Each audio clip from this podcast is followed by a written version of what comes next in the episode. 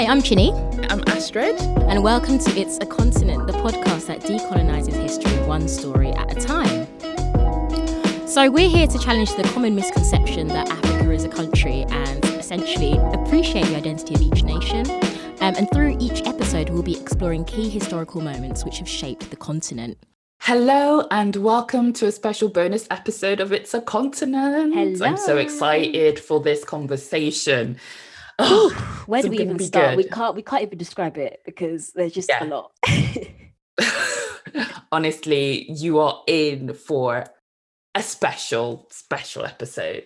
So, yes, as a thank you for being with us for the whole of season three, we are excited to share with you our conversation with a very special guest. This season, we've covered many countries that are going through political issues which have been sustained for decades. And in season three, episode six, we covered Africa's longest serving dynasties, the Gnassingbe dynasty in Togo. So go back and listen if you haven't yet, and then come back and listen to this one. We also mentioned a TED talk which inspired us to explore Togo. And this TED talk was done by our special guest today. So I'm really excited to have Farida Nabourema on our show today. She's a key voice in Togo's pro-democracy movement. She has been described as a fearless human rights activist and pan-Africanist. And in 2014, she published her book La Pression de l'Oppression, The Pressure of Oppression, encouraging resistance from those who are oppressed. And in 2011, Farida founded the Faure Must Go movement, organizing Togolese youth to stand against the Gnassingbe regime. And in 2017, she was awarded the African Youth and Young Advocate of the Year. There's more, by the way. yeah. Oh, such a long a long list, a long CV. Love it. This CV, oh, in 2018, Time magazine listed Farida as one of the four crusaders keeping the dream of democracy alive. And in 2021, Farida was named among the 100 most influential people in gender policy by Apolitical. So, yeah, this is so much. Welcome to the show, Farida. We're so excited to have you on. And just for our listeners who haven't come across your story, our standard first question we normally ask is Where are you from? Where are you really from? Tell us about your background. Thank you very much for having me, Astrid and Jenny. I think that the question of where I am from is very broad because I, I feel like I belong to the entire continent. And if I should track the different ethnic groups that I made from my father and my mother's side, I think I can literally be a citizen of any country in West Africa. but the country where I was born and raised in, which passport I hold, is Togo. So on that basis, administratively, I can say that I'm Togolese. That's actually so interesting because I haven't really thought it through like those lens before, especially when we think about how these West African countries are constructed. So actually, we tend to have our roots in multiple countries.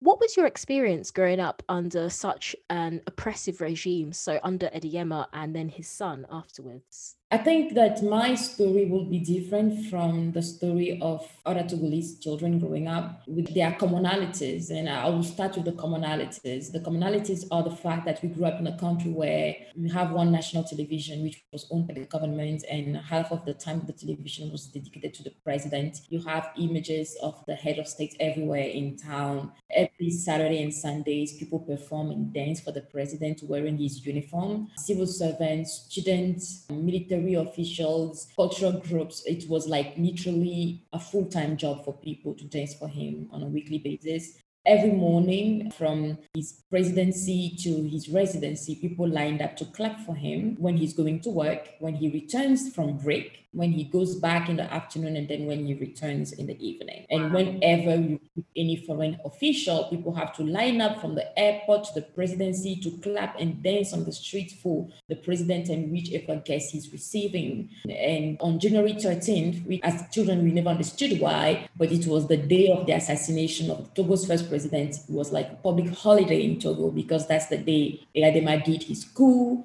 our first president, and it was the most celebrated holiday in Togo. So the celebrations and the festivities of January 13 can go over a week. It was mandatory for all students in the public school system to perform, to march at the parade. It was like on a huge holiday, and then we have two days off school and work. Like the whole country comes to a full stop to observe that day. which we are supposed to actually normally not be celebrating because that's the day our first president, Sylvanus Olympio, was killed in 1963 in the very first military coup in Africa. So we grew up in a country where we had a head of state that was literally like the most comparable thing to God. In fact, he was such a scary figure that you don't dare say his name in public. He had multiple nicknames, but people wouldn't refer to him in public. We grew up in that environment where country was heavily politicized, militarized, and every day you have military patrolling the city. And in the evenings, there was a national curfew in Togo by 7 p.m. You don't go out or you may never come back home because the militaries, if they arrest you, you may not come back alive, or if you do, you'll come back with injuries or end up in jail. So that's the context in which I grew up. And for the average Togolese citizen, that's how they also grew up. But narrowing it down to myself individually, my story, in addition to that, was a story of trauma because my father has been an activist against the Gnassingbe regime since he was a student himself in high school. The first time he was arrested, he was in high school. Then he was arrested almost every year when he was university. In his final year in university, he was actually expelled from the university for life for, according to the government, attempting to destabilize the state, while all he was doing is just write pamphlets about human rights abuses and denounce abuse and call for democracy. And I, I grew up in a household where my dad was extremely vocal against dictatorship. I, as his kid, saw him leading meetings, holding secret meetings in our home, and that causing a lot of tension between my parents. And I think till today, the family has been totally driven apart by that because my mom was scared of the fact that not only he finds himself in prison all the time, he gets tortured, comes back with severe injuries, but in addition, she received a lot of social pressure. Mm-hmm. And that's even the reason why my mom actually, even though they are legally married, she never used my dad's name, which is very unusual in the Togolese community. As soon as women marry, they just use their husband's name. But my mom wouldn't want to associate openly with him. They wouldn't go to any public event together. My mom would go separate, my dad would go separate. Like it was literally living as the children of two different people because one was afraid of the life the other one was living and the other one feeling like he should continue doing what he was doing. And i think that trauma for me got even worse when my dad was arrested and i was in middle school i was 13 i came home finding soldiers searching our house tearing everything apart and my dad in handcuffs. That was the moment that i realized to be honest that something really bad was going on. And after my dad returned from jail, I became extremely interested in what led him to prison. And the more stories he was telling me, the more revolted I became. And mm. that's literally how I became an activist. Wow, to have taken that trauma that yourself and your family had experienced and then deciding to also join what your father had been doing is incredible. What was the trigger point or event which pushed you into action and really wanting a change for your country? Yeah.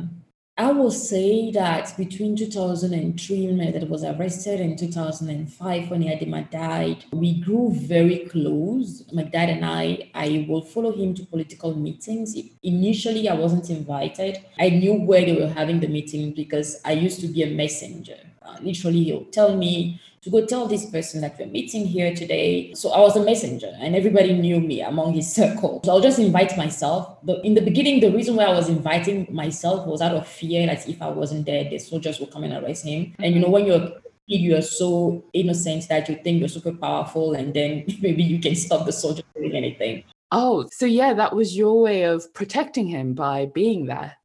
Exactly. So whenever he had meetings and I wasn't there, I get really worried, especially if it's in the middle of the night. I wouldn't sleep because I wasn't comfortable. But then eventually he realized that and he started taking me along. And he started teaching me more about the history of Togo and even mm. the history of my grandfather, who himself was an activist anti-colonialism, spent multiple years in prison in and out was rearrested when Eyadema did his coup in 63, was arrested again in 67 many more times. So I understood that my dad got that from his father. And even the story of him being educated derives from my grandfather being an activist because my grandfather, as an act of resistance, he refused to send all his children to colonial school. Mm. And eventually, he was arrested for refusing to perform for the colonial powers and he was tied to a tree. And it was a community teacher who defended him and got him released and introduced him to the struggle for independence and he joined. And as an act of thank you he agreed to let one of his children go to school and that child became my father. And my dad literally told me that when my grandfather sent him to school on the first day when he arrived home there was a meeting between my dad my grandfather and my dad's uncles to know what they were telling them in school. So every single day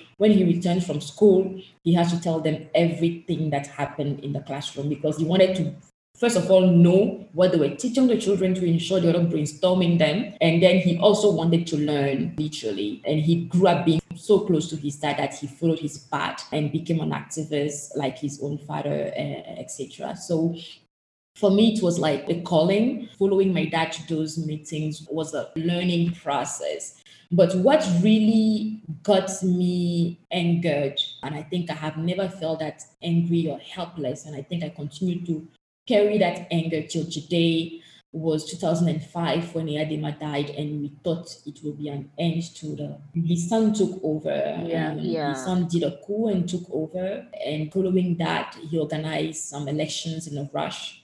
Of course, he lost elections, but then he deployed soldiers at every single ballot in the opposition stronghold to steal the ballots in fact, if you go to YouTube and you Google Togo election 2005, you'll find soldiers carrying and stealing ballots, which has never been seen anywhere at that time. Today, we talk more about internet censorship, but Togo was one of the first countries in the world to have ever done that for elections, and that was in 2005. They shut down the internet, the telephone communication, they shut down the all international radios, and they massacred literally Togolese citizens. Within a week, more than a thousand people were killed. A UN investigation that followed up eventually stated that at least 500 were killed.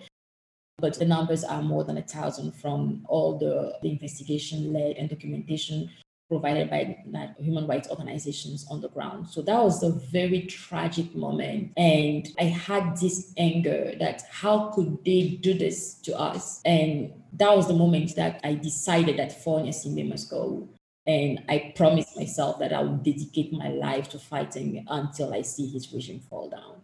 Absolutely, absolutely. It's really interesting as well when you mention communications being shut down, especially like how we've seen some African governments ban things like Twitter. This sort of thing was happening back in 2005. And how would you say activism has changed since you started in your teens until now, and especially in terms of tracking what's happening in Togo? I think that's one of the proud moments that I have. I can proudly say that I was one of the first cyber activists in Togo Mm. I was one of the first mm. people who started using the internet to resist, to organize, to raise awareness, to criticize, and everything. Initially, when the Faure Must Go movement was funded, I was the only known face of the movement. I remained the only known face for the movement for many years because the rest of the team didn't feel safe enough to come out in the open, majority of them. And then for strategic reason, we decided that the less people that know and uh, they connect the movement to, the more ability we have to, to continue doing our work.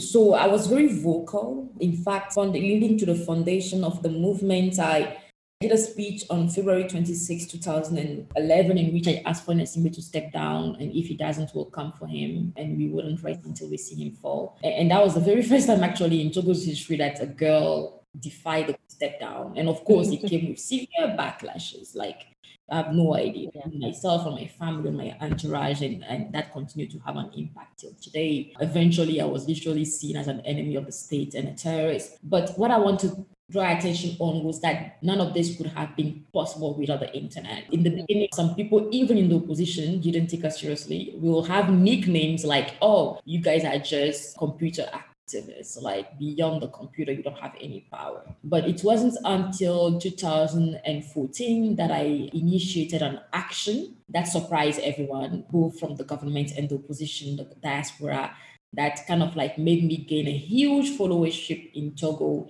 and made people start to realize that actually the internet can be powerful. I actually had the, exposed the private numbers and the cell phone numbers of every single member of the parliament and including some ministers and asked people to call them and ask them why they are refusing to reinstate term limits because we are in a campaign for the of term limits. Wow. And I placed the first phone call myself to the leader of the majority in parliament, which is the ruling party. And he insulted me, called me names, threatened me, and hang up. But then I recorded a conversation, put it on social media, it went viral, and people started bombarding them with calls to the point where they held another session at the parliament to discuss how a girl living outside a country wants to terrorize them. That's the term they use and want to intimidate them, members of parliament, and force them into voting a law they don't agree with. My action was simple because they voted against term limits on the basis that the Togolese people don't want term limits. So my call was that let them know that you want term limits because apparently they don't know what we want. They don't know. yeah. We'll call them to let you know that we want term limits. And that action actually gave a lot of people some sense of power because we live in a country where we don't have any contact with our members of Congress or even any government official. They are like semi gods. You don't approach them. Their houses are heavily militarized. Nobody comes close to them. Nobody speaks to them. They look down on everyone. In fact, one of the members of parliament said, How can a common citizen dare ask me, an elected, an elected Wow. why I voted for. I, uh, because uh, apparently they don't even know what it means to be a member of parliament. they don't understand. yeah, that's the point, though. Like the common citizen actually is your boss and, and yeah. owe them answers. They, they felt so entitled and they don't think they didn't do the work for us. And after that, things just continued. The introduction of WhatsApp also made things much easier internet more mm. accessible. In fact, for some people in Togo, when you talk about internet, the only thing they use internet for is WhatsApp or Facebook. Some don't even have Facebook, it's just WhatsApp. Because the advantage of WhatsApp is that you can just send audio recordings and you don't need to know to be literate and know how to write before you can participate. As long as you send mm. messages, you are also in the action. So that also contributed to taking the struggle to a next level. And more activists started coming up using their real names and their face because they realized that they could actually start resisting openly. And do you think that the oppressive regime that then, as you said, WhatsApp became more accessible and to an extent later Facebook, do you think these oppressive governments see social media as a threat, the fact that it's able to mobilize activism in this way? They know it is a threat. It actually is a threat. They used to underestimate the power of social media until they started seeing how it's bringing down some of the most difficult or some of the most repressive governments across the world, Tunisia to Egypt, etc. Then they realize that hey, uh, these citizens are really up to something with social media. The one thing that keep most authoritarian regimes in power indefinitely is their control over people's fear. They manage to instigate a huge amount of fear among the uh, within the population to the point where people think that they are being watched all the time. The behaviors of people who grew up under a very repressive authoritarian government is extremely different. People feel watched, people feel spied on constantly people live in constant fear of abuse, and as a result, they self censor themselves. And to nourish the fear, they rely on propaganda. And back in the days, only they could control the media. Whatever media doesn't speak to their advantage, they'll shut it down. They'll just arrest the journalists and they'll kill them in some cases. Mm. But now with the internet, you have citizen journalism, citizens reporting themselves. And in addition to that, you have people having a tool to express themselves. So information coming not just from them, the government, information that they cannot necessarily control or prevent. In the days, they will tell you that A equals B and you have to accept it. And today, you have people coming from everywhere saying, no, A can also be equal to C or D. So the internet has actually kind of like reduced the level of control they have over people, especially the psychological control they had over people. It has kind of like opened people's mind even more. And that's the one thing that they hate the most about this internet thing. So, you spoke earlier about being a woman and being seen as disruptive, and there's a lot of fear amongst the population. And the activism and actions you're taking aren't small. You know, you're a hyper visible African woman. Is there ever an element of fear that you feel, especially at the start where you were very much the face of the movement? Has fear ever played a role in terms of deciding how you move forward? Yes. In fact, in my book, I wrote an entire chapter about fear. Fear has played a role people will describe activists like myself as being fearless, but that is so far away from the truth. But then what I say is that our fears are misplaced because what we are actually afraid of is a phobia. It's a phobia of a government, it's psychological. It's not a fear that can necessarily materialize. And I tell people when you look at the number of people who die from the consequences of poor governance, it outweighs far, far, far, far more the number of people who get killed as activists or in protests. And when people realize that we actually die every day because of these people failing to provide us with the most basic infrastructure, with accidents yeah. on the road, to the absence of ambulances, to extremely poor health facilities where pregnant women deliver their babies on the floor, literally the poor governance, the corruption is killing us at a huge rate. And we fail to see that. That is the kind of thing we should be afraid of. Dying a useless death because of a corrupt leader, because of an oppressive regime that we cannot hold accountable. So I started promoting what I would say positive fear, the kind of fear that will lead us to taking action against the injustice and the abuses that we are living, instead of the kind of fear that will prevent us from taking action. Yeah. So I say, if you are afraid and your fear is preventing you from doing something, then you need help. You need to overcome that fear. It is not a normal thing. When the fear is paralyzing you, for fighting for your life because it's not just about fighting for what is right, it's about fighting for our life, it's about protecting ourselves. If our fear is preventing us from doing that, then we are putting ourselves in a harm way. So we have to shift the fear of the regime to the fear of the consequences of that regime's poor leadership and governance. And once people started realizing that, hey, the risk of me dying of malaria, of an accident, of even a pregnancy for women like myself of cancer in Togo are much, much higher than the risk of me fighting against the government, then people will realize that they don't have to continue fearing the regime unnecessarily and they'll taking the action. Yeah, yeah, I really like that. Redirecting that fear. And I guess you could say that's a factor in how your movement has been sustained through generations. And as you say, your father was a dissident and he suffered the consequences of that. And your grandfather was protesting for independence. And now it's your turn. How do you sustain this? Like, what motivates you to keep going?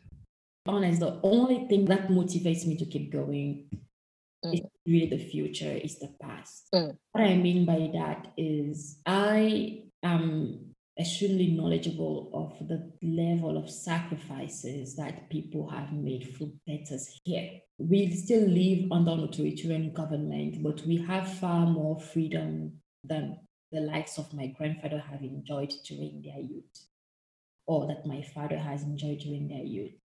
And the stories of abuse and the horror that they have gone through in prison of their colleagues being tortured to death, of them witnessing those deaths. The stories are so graphic that mm. I don't want those sacrifices to be wasted because those sacrifices were made from us, the younger generation. And it will be unfair that those people have sacrificed their lives, have gone through so much pain, to make our lives better, and we refuse to do the same for the future generations.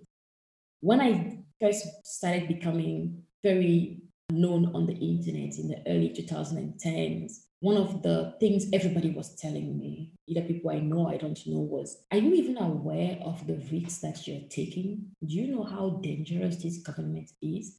The thing is, people actually thought that I was attacking the regime so openly and so fiercely because I didn't know how bad they can get. And I didn't know how dangerous they are. So people would tell me things like, you know, they can kill you.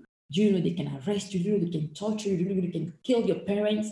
Do you even know how much risk you're taking? And what they don't actually know is that it's because I know how far they can go that I am willing to fight to put a stop to this. And when I tell people that, in fact, I have more details of how this regime tortures people than you do. And it is because I know that and I know it's not okay. And our children cannot continue living in that tomorrow that I'm fighting them because somebody has to put a stop to that. So when I look at those sacrifices, the way it was graphic, I remember my grandfather walking almost 300 miles from his village to town to protest for independence, him spending time in prison, his children dying as a result of him, his political choices, my grandmother losing 10 of her 12 children. Those stories are what keep me going. It's interesting that your motivation stems from the past and really utilizing that to push and drive you forward. Everything you're doing is building on the foundations that the likes of your grandfather and father had created. An interesting point I wanted to further explore with you is around a topic that you raised during your TED talk. You talk about how those living in free countries, especially in the West, tend to assume that those who are oppressed tolerate and are very much comfortable with their position, and that those living under non democratic states are not as intellectually advanced. Mm. I wanted your thoughts on Western media's reporting on Togo's story and those of other oppressed countries within the continent on the whole. Thank you. I have lived in the United States for some years. And during those years, I was a college student and I was, was politically active as well. I understand, I appreciate, and I respect the way American youth are really politically active. Don't get me wrong. But then when I receive comments like, how can you people allow people to rule you for 50 years? You know, it's very condescending. It comes from the perspective yeah. that people actually willingly decided that they were going to be abused by the same family for 50 years. Or that people are so weak and so foolish that they will allow it to happen. And one thing I tell my friends or the public in this world is that the democracy you're enjoying in a country today, you didn't build it, you inherited it. So you are in no position to judge those who are building theirs. And I used to say this before the rise of populism in the West. And with the rise of populism in the West, I started realizing how vulnerable their society is and how even more vulnerable their people are in the face of authoritarianism. Because the very little acts of tyranny that their leaders display, especially under the Trump administration, is nothing, absolutely nothing compared to what we see in countries like ours, and we resist and we fight back. Yeah. And we don't give up. An American journalist has been suspended from reporting at the White House, and then the court lifted his suspension. In Togo, he wouldn't even be suspended, he would just be killed and his body will be thrown in the sea. That's the way it works. So I want people to understand that across the world, regardless of where people are born, their race, everybody aspires to be free. Nobody wants to be abused. Nobody wants to be oppressed. People don't want to be controlled. And living in a country where you are enjoying freedom should put you in a position of gratitude, understanding that you are here today because somebody paid the price for you maybe 100 years ago or even farther than that.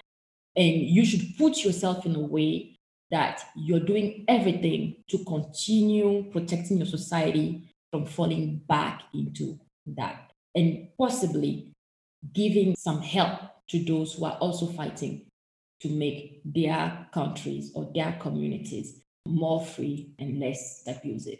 That's literally hit the nail on the head. It reminds me of that classic line around how you don't choose where you're born.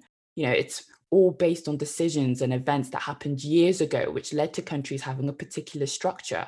It's important to recognize that and appreciate that your situation has been built upon over the years and mm. supporting those countries that are still struggling with achieving freedom. And I think it's also to do with the lack of understanding in the West. And with the rise of populism and not understanding the history of their country and also the history of these countries that are currently under oppressive regimes. And one of your blog posts talks about how you, as a disillusioned African citizen, talks around how individualism blinds those from seeing how and why instability and cruel political leadership drive immigration. Have you noticed any change in terms of how accommodating they are, especially in the US? And we can see that here in the UK, there's increased hostility, particularly towards you know migrants. But how has it been in the US? It is exactly the same in the US, and it's even worse for people crossing from Mexico, Latin America. Mm. The majority of those who cross illegally into the US cross from the southern border. It is the exact same thing. You have seen the Trump administration put children in cages. The immigration yeah. system in the US is a nightmare. And I was never an illegal immigrant in the United States, but despite the privileges that I enjoyed as a legal immigrant, I hated it every single day, which was what motivated me to leave, even though returning to Togo wasn't safer. Eventually, I left Togo again, but then the reason why I left the United States mainly was because of the growing racism. And I said I would rather live in a country where I can be arrested or killed by a government because I'm fighting for the right thing than live in a country where I have to endure people looking down on me. It didn't really become aware of my blackness actually until I, I arrived in the United States because that was not an, an idea mm. that I carried in Togo. But then eventually, I, for me, the United States has its advantages in terms of civil liberties, and citizens can always organize in some ways. But the treatment of Black people in general and the racism, it adds to my anger, and I feel like I have so much to deal with already. yes, to add that on top. Yeah, I was gonna say to add that I don't want yeah. to be in that struggle, but then emotionally yeah. it was becoming too much to bear. I wrote an article about it saying that maybe if we fight hard enough to free our countries from those corrupt leaders, we will build an Africa where our brothers and sisters in the diaspora will return and people will stop abusing us wherever we are. So that was also one of my motivations from wanting to come back to Africa because I believe that fighting for Africa and making it better will actually reduce the negative perception people have over us. But yeah. the story of immigration itself is a very single story from the way it is reported to the way it is discussed. When you look at the data from the UN, when you look at the migration data, people in Western countries migrate more than everybody else. They're called expats. yeah, this is honestly that word. I do not understand. When you, when you narrate to Africa, the data shows that more than 95% of Africans that migrate goes to another African country. And less than 3% of Africans that migrate go to the US or Europe. But when you listen to the media, you will think that 99% of African migrants are going to Europe and they are flooding Europe. But the reality. Mm-hmm. And there's no one left in the yeah, continent. Yes, just... but the, less than 3% of Africans migrate to Europe. When you look at the numbers of refugees that countries are holding across the world, like countries in the global south are accommodating far more refugees and countries in the West that have more resources, more money, more infrastructure, and are in a better position to help. Kenya, for example, has more than 5 million refugees on its land. I don't even think that France has a 500,000 before they start screaming that much. Yeah. But the problem is that the West has never, ever been comfortable with others wanting to be part of their success. They want people to join them in their country based on their needs. The mentality that they have developed since the slave trade era to the colonialism era is that we bring people here to serve us. We bring them when we need them to work in our farms. We bring them when we need them to work in our households as help. We bring them when we need them to fight during our wars. But when we don't need them for labor or we don't need them to fill our dying population so we can continue having farmers in certain rural areas, we don't want them to come. And what if they are bothered about is people wanting to come without their permission or them not having a specific need for them, which is why the former president of France, Nicolas Sarkozy, talked about immigration choisie, meaning they select the quality of immigrants they receive. If they want teachers, if they want doctors, if they want nurses, if they want engineers, they select them. Meaning that for a continent that is already struggling to have an educated workforce, we will invest in educating our own. And because at the end of the day, we can't employ them, the West actually uh, collects them for them to work in their countries. So it's literally that we plant and they reap the fruits. It is always at position of them taking and never giving back. That is the problem. And that problem is deeply rooted in racism, and they don't want to acknowledge it. When you look at the data, they travel more than we do, they migrate more than we do.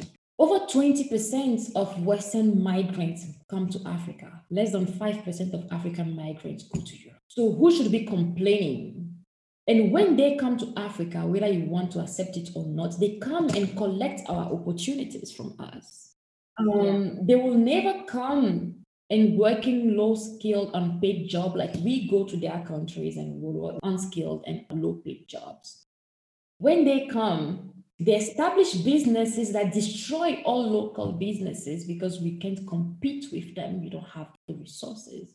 When they come, their skin alone is a privilege for them having access to resources, to loans, and everything. And they drive gentrification. In almost every yeah. capital city in Africa, the neighborhoods where white people live are the most expensive. And the moment white people start liking a neighborhood, I'm not saying it to sound racist, but the moment white people start liking a neighborhood, then the black cannot afford it anymore. Mm. Yeah, we're pushed out. Yeah, yeah. But now imagine if it was the contrary that we Africans arrive in Europe, and then the moment we settle somewhere, the whites have to move to the village. They, they will hate us a hundred times more than they already do. Like they are hating us for living as the most unpaid, the poorest communities in their countries.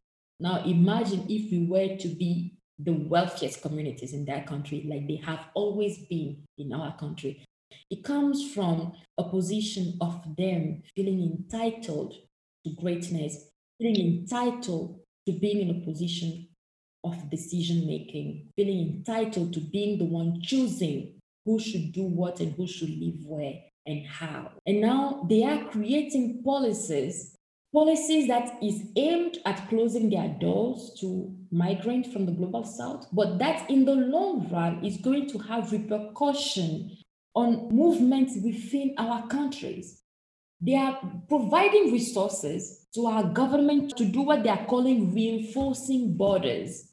Those borders didn't exist before they set a foot on this continent. People have always moved freely. And now they want to reinforce borders because they want these borders to be controlled in such a way that we don't end up in their country. But by doing that, they are literally closing the gate around us.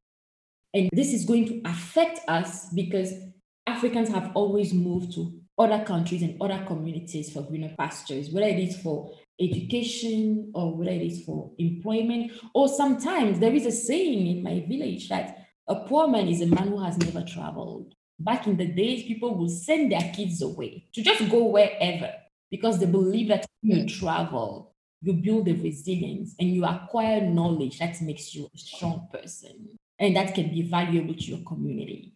But we are losing that because of Western migration policies that are extremely rooted in their racism and the fact that they can't allow Africans, not just Africans, people in the global south, to profit from their own labor because the majority of the wealth they have acquired was through the abuse of people in the colonies in the global south anyway it's an interesting point you make around that relationship between the West and the continent. And a country like Togo has a long-standing history with France. I just wanted to understand from your perspective around how France has controlled and mm-hmm. helped maintain the dynasty. Mm-hmm. Mm-hmm.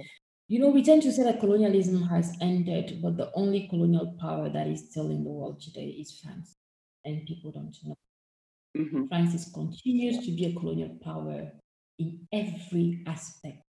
So the struggle for independence in Togo started in 1946, right after World War II, because Togo was given to France and England. Togo was a former German colony.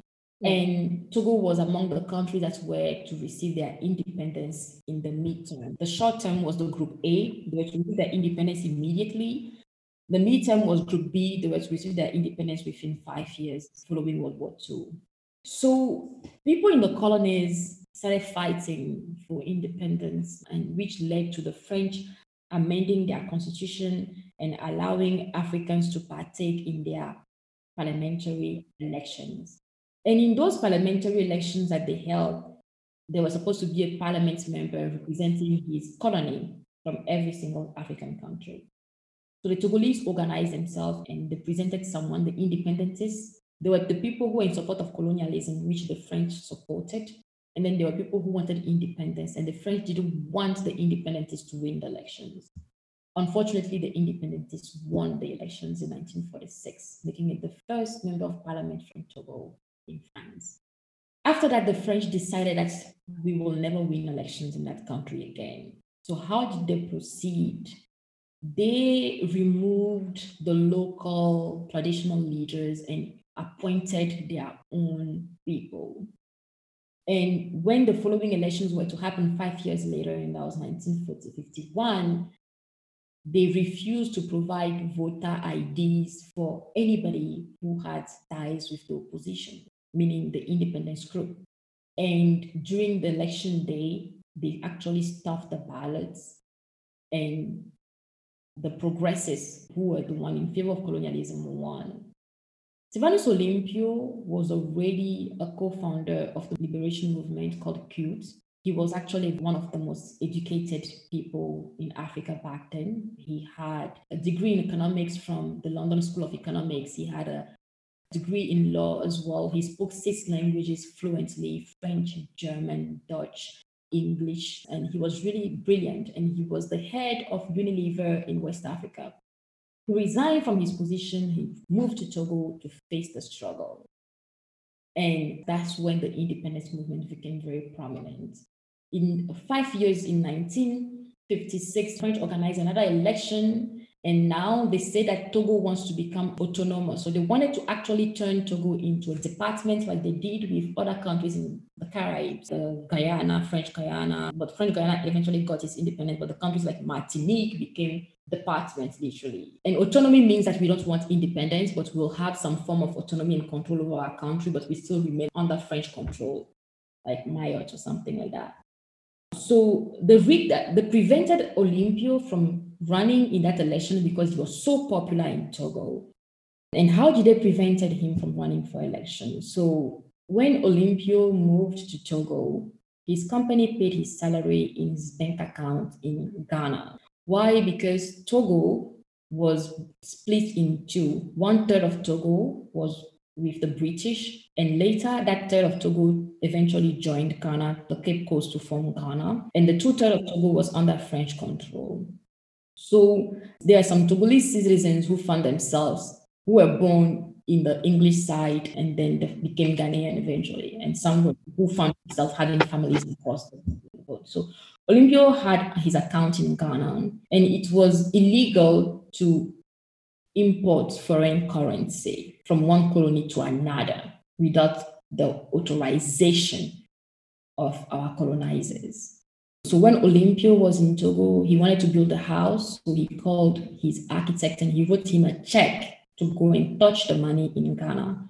They arrested the architect, they found the check, and then they arrested Olympio for possessing foreign currency, which was illegal under colonialism. And they denied him of his civil rights for five years. He could not run for office or he could not vote, which is why in the 1956 elections, Olympio couldn't be a candidate. So they organized a scam elections which didn't work and it failed. And they claimed that Togo wanted autonomy and not independence. And the goal was to actually convince the UN to not allow Togo have its independence because we wanted to continue being under the French administration.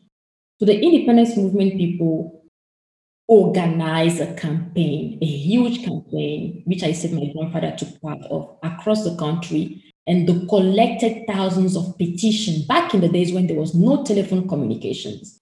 So to prevent them from moving, the French banned them from using public transportation. So for them to move from one city to another, they had to walk, which is why some of them, like my grandfather, walked over 300 miles by foot to be able to join the city for the independence protests. They did that and they managed to petition the UN and say that the elections the French conducted here was a fraud. We want independence. And these are the signatures of Togolese citizens who want independence. And we want the UN to investigate. The UN therefore sent the former ambassador of Haiti to the UN. His name was Max Dorsinville to come and investigate. And Max Dorsinville established the fact that indeed the elections were fraudulent and he called for new elections. And those new elections, the independent won, and that's how Togo became independent.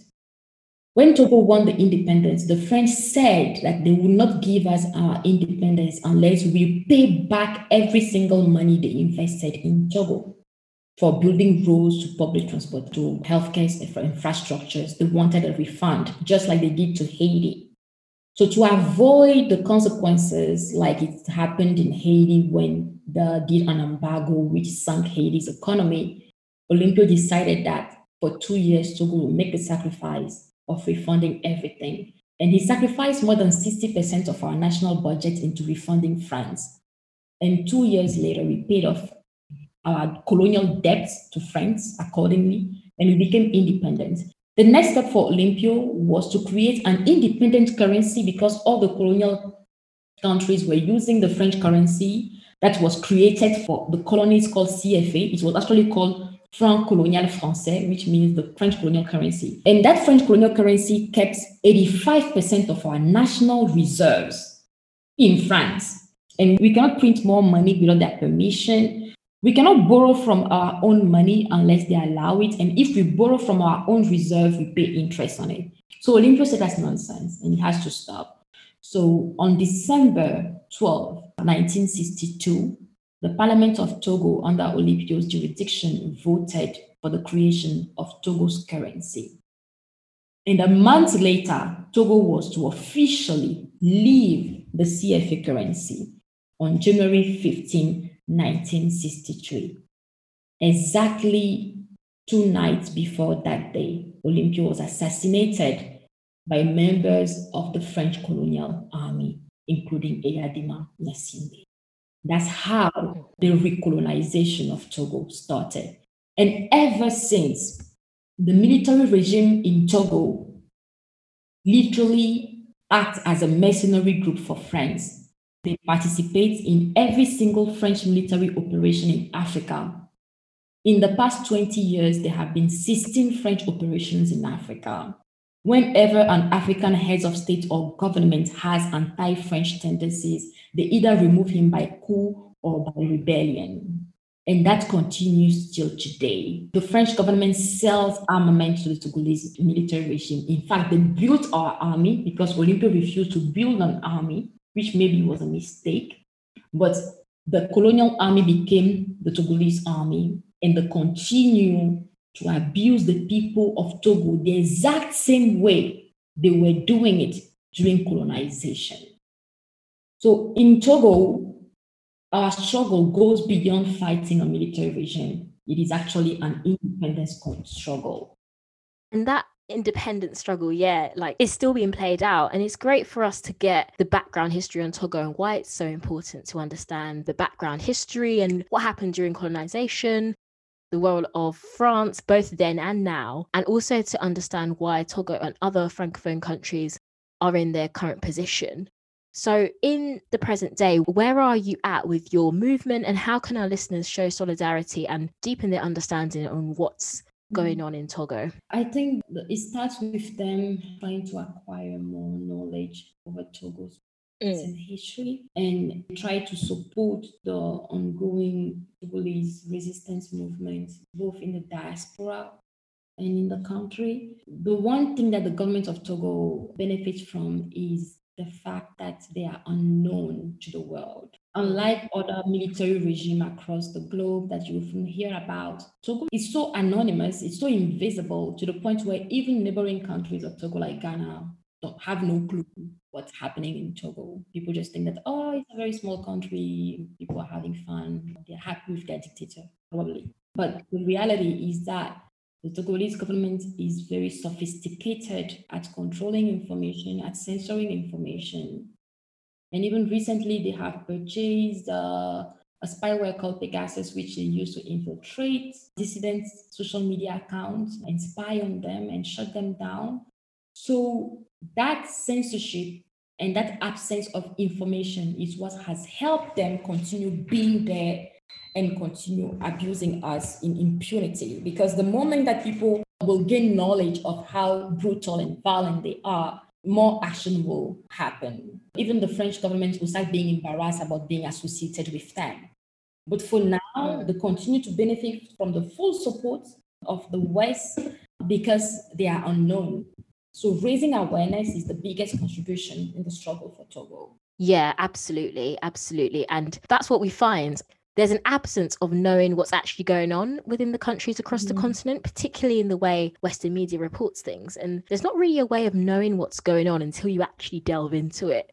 Right. Thank you so much for chatting with us, Farida. I've just been nodding the whole time you've been talking. yeah, it's been amazing. Thank you so much for your time. It's been great. Thank you so much. Thank you. So much for the opportunity. I, I really appreciate what you're doing. And uh, as I said, raising awareness is really important and your show alone does that already and i'm really grateful to you for doing this thank you very very much so thank you for listening to this bonus episode. You can find Farida's Twitter and we've also put her TED Talk in the episode show notes. Astrid, you bought Farida's book? Yeah, I did. I did. I needed to keep the learning going. I've honestly been massively fangirling. so I have bought the book and we will do a post because I'll keep it, but I do like passing books forward and stuff, paying it forward and all yeah, like that. Absolutely. So we will post it later on once I've done readings. Just any other French speakers out there. Yeah, it's, it is in French. We have to just stress that. yeah, it is in French. Yeah, feel free to respond and then I will send it across. I'll post it over. So we'll have one more bonus episode next month. So make sure you are subscribed or following this podcast so that you get that episode when it drops. Bye, everyone. Thanks, everyone. Bye.